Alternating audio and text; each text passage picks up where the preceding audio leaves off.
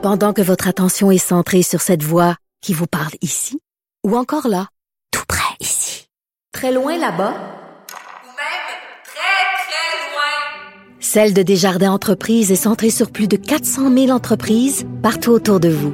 Depuis plus de 120 ans, nos équipes dédiées accompagnent les entrepreneurs d'ici à chaque étape pour qu'ils puissent rester centrés sur ce qui compte, la croissance de leur entreprise.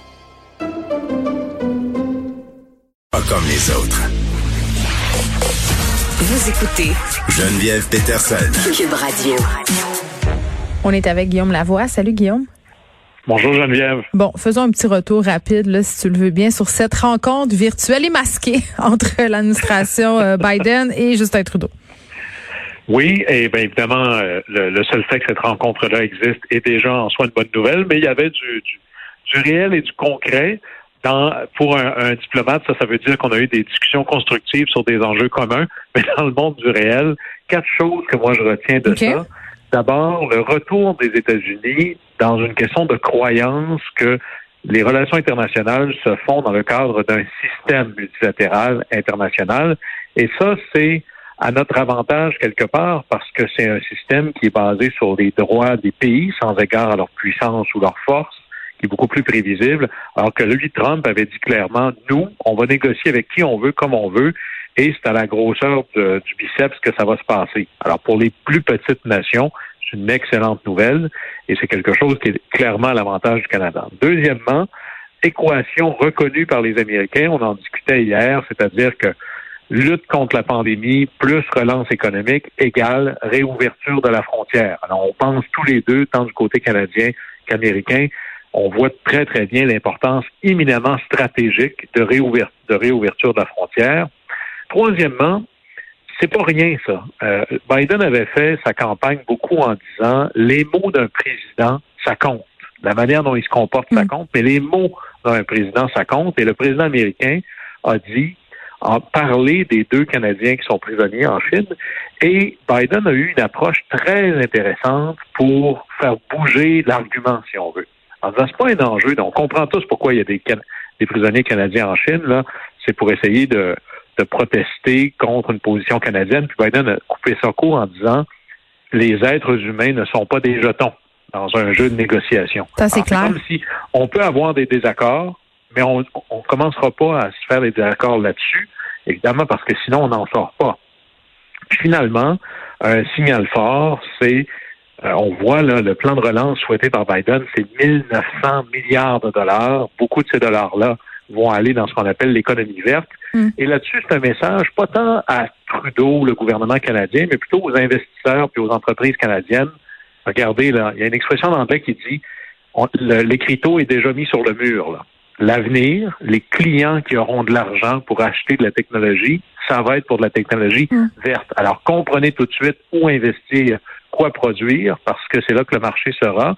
Et un peu comme les laveuses, les sécheuses, les frigos, etc souvent les standards de production sont des standards américains, ne serait-ce à cause de la taille, puis le Canada les adopte ou à peu près.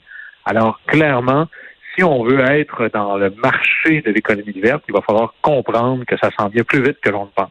Bon, euh, ce fameux plan de relance là, auquel tu fais allusion, euh, c'est un des c'est un des fers de lance de Joe Biden. Euh, il veut aussi faire une réforme de l'immigration, beaucoup de projets, euh, mais c'est pas parce que Joe Biden est président maintenant qu'il peut mettre en branle tout ça maintenant. Ça prend du temps. Ça prend du temps et du temps bizarrement, il y en a pas tant que ça, puis ça n'a rien à voir avec l'âge qu'il a.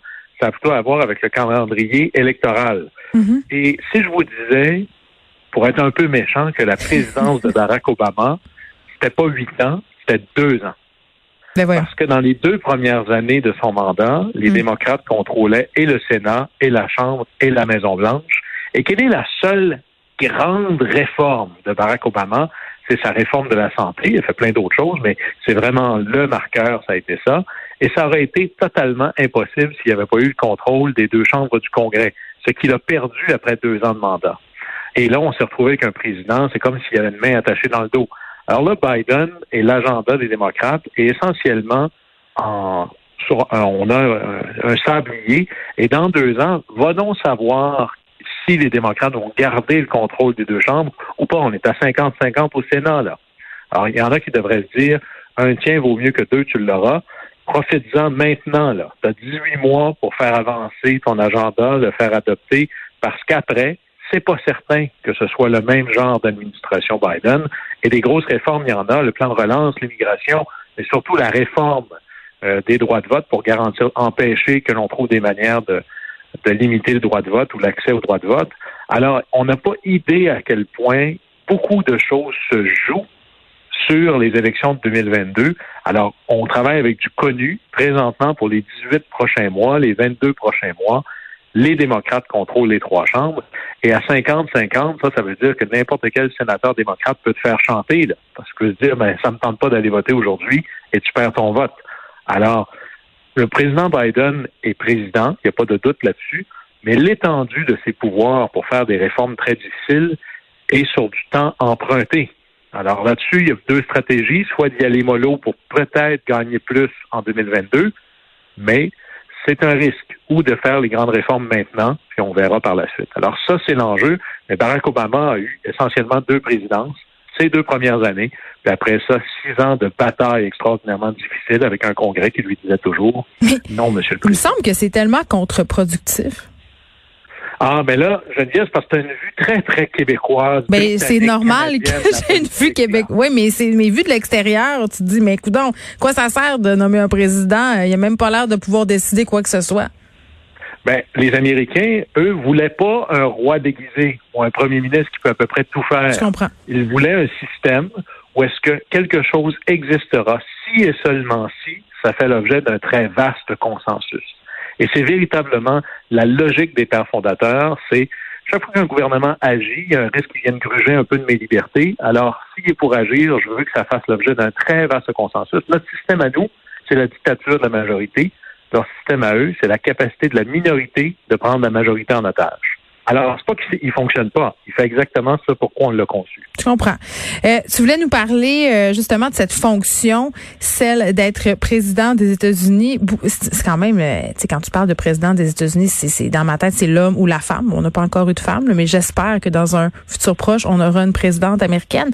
Euh, mais mais c'est un, un poste qui a une aura incroyable. Les gens s'imaginent que ça gagne, je sais pas moi, 6, 7 millions, 10 millions, 300 millions, tu sais, l'espèce de terre en bois de bout. Euh, puis justement, euh, que cette personne-là a tous les pouvoirs, mais c'est pas c'est pas le cas du tout là. Non, d'ailleurs, on dit souvent, le président, c'est l'homme ou la femme la plus puissante du monde, s'il en a la permission, puis la permission est à l'autre bout de, de, de l'avenue Pennsylvanie. Mm. Mais le salaire d'un président, euh, c'est très, c'est c'est intéressant, c'est 400 000 dollars par année. Pas Ça pire quand même. toujours été comme ça. Ça a commencé à 25 000, ce qui serait aujourd'hui, en dollars d'aujourd'hui, à peu près 740 000. Et grosso modo, c'est le Congrès qui décide de combien va gagner le président. Et là, moi, j'entends mon grand-père qui me dirait, mais Guillaume, c'est pas l'argent qui rentre, c'est l'argent qui sort. Alors, le président a aussi des choses. Il y a des primes de 100 000 dollars pour décorer la Maison-Blanche, 50 000 dollars pour acheter des vêtements, euh, puis des, euh, bon, pour le coiffeur avec Joe Biden, c'est moins compliqué, mais euh, Trump, ça devait être un bon contrat. Mais en gros, ce qu'on ne sait pas, c'est que oui, il est logé gratuitement, puis il est transporté gratuitement, le président, Mm. mais tout le reste, il doit le payer de ses poches. Alors, le président se lève un matin, il se fait un café. Ben, le café là, qu'il a fallu acheter à l'épicerie, faut qu'il paye. Il- il- tout, tout, tout ce qu'il consomme personnellement pendant qu'il est dans la Maison Blanche, le shampoing, les papiers mouchoirs, etc., il est facturé pour ça tout le temps qu'il reste là. Alors, un peu, c'est comme si je vous mettais à l'hôtel gratuitement, mais que tout ce que vous allez consommer, ça, vous allez recevoir un état de compte à la fin de chaque mois. Et d'ailleurs, l'histoire est remplie de, de filles et de fils de présidents qui disaient Oui, moi, ce que j'ai le moins aimé à Maison-Blanche, c'est quand je passais devant papa puis il me sortait l'état de compte. Oh non. Même si tes amis, vous vous êtes fait un party avec des chips, regarde ce que ça coûte. Alors, c'est bon de savoir que même les parents à la Maison-Blanche vivent les mêmes choses que nous, quelque part, Il exerce Mais en un gros- certain contrôle du budget. a posteriori, ce qui est exactement le rôle des parents. Oui, mais en même temps, le- Guillaume, en même temps, les- pour se rendre à la présidence américaine, souvent on vient d'une famille très très riche à la base. Il y en a. Il y a les trois présidents dans l'histoire qui donnaient même leur salaire. Trump étant le troisième. Kennedy faisait ça. Hoover aussi. C'est souvent après que les présidents deviennent riches, surtout dans l'histoire moderne. Mais il y a des présidents qui étaient tellement pauvres. D'ailleurs, euh, Lyndon Baines Johnson, quand il était jeune, il avait il était nu-pied sur la terre. Là. Il allait à l'école nu-pied. C'est pas. Et ça, ça engraisse euh, le mythe du self-made man, pas à peu près. Mais là-dessus, il y a des présidents tellement pauvres, par exemple, le président Truman, que quand il a quitté, la seule chose qu'il avait, c'est sa petite pension de capitaine de la Première Guerre mondiale. Et c'est à partir de ce moment-là que là, le Congrès a dit, OK, on va voter une... C'est quand même un ancien président. On va leur voter une pension. Maintenant, cette pension-là est de 200 000 Alors, c'est quand même pas si mal. Alors, alors le, maintenant, on ne veut pas avoir des anciens présidents qui sont dans l'indigence et ils peuvent même facturer. Ils reçoivent d'ailleurs la protection des services secrets jusque pendant tout le reste de leur vie. Alors, un, ancien président des États-Unis, ça se promène pas tout seul. Parce qu'il demeure des cibles? Potentiellement. Imaginez, puis l'idée derrière ça, c'est imaginez si pendant que vous êtes président, vous êtes la personne la plus protégée au monde, mais le lendemain, vous êtes une cible. Ouais. Est-ce que ça vous tente de devenir président si tu sais qu'à un moment donné, tu seras plus protégé? Alors, tout ça est fonction de la menace, évidemment. Est-ce que c'est seulement le président, sa famille, le lieu où est-ce qu'il demeure? Là, là-dessus, les informations, évidemment, sont beaucoup moins euh, partagées, transparentes, mais le service secret est responsable de la sécurité mm. du vice du, de des présidents pour le reste de l'ordre. Et puis au niveau euh, du salaire des présidents, là, parce que c'est fascinant, tu disais en 1789, 25 000 dollars par an, c'est quand même beaucoup aujourd'hui. Là, si on fait l'équivalence, euh, c'est quelque chose comme presque 800 000 dollars. Mais est-ce qu'on ajuste le salaire du président à l'inflation? Comment ça fonctionne? Non, c'est ça qui est le plus fascinant, c'est-à-dire que c'est une des pulsions pour changer le salaire du président de temps en temps. Il a été augmenté cinq fois depuis que les États-Unis existent. Hmm. Parce que le salaire du président est en termes de, en dollars fixes, alors que le salaire du vice-président, lui, est indexé.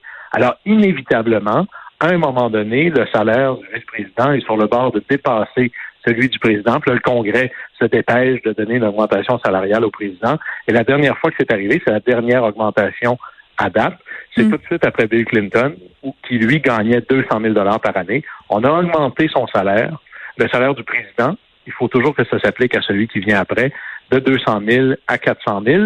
Mais à l'époque où on l'a voté, le 400 000 dollars vaudrait aujourd'hui presque 600 000. Alors le salaire du président diminue en termes réels mm. un peu à chaque année, un peu chaque jour. Mm. Très intéressant. Merci Guillaume. On se parle demain. Au plaisir.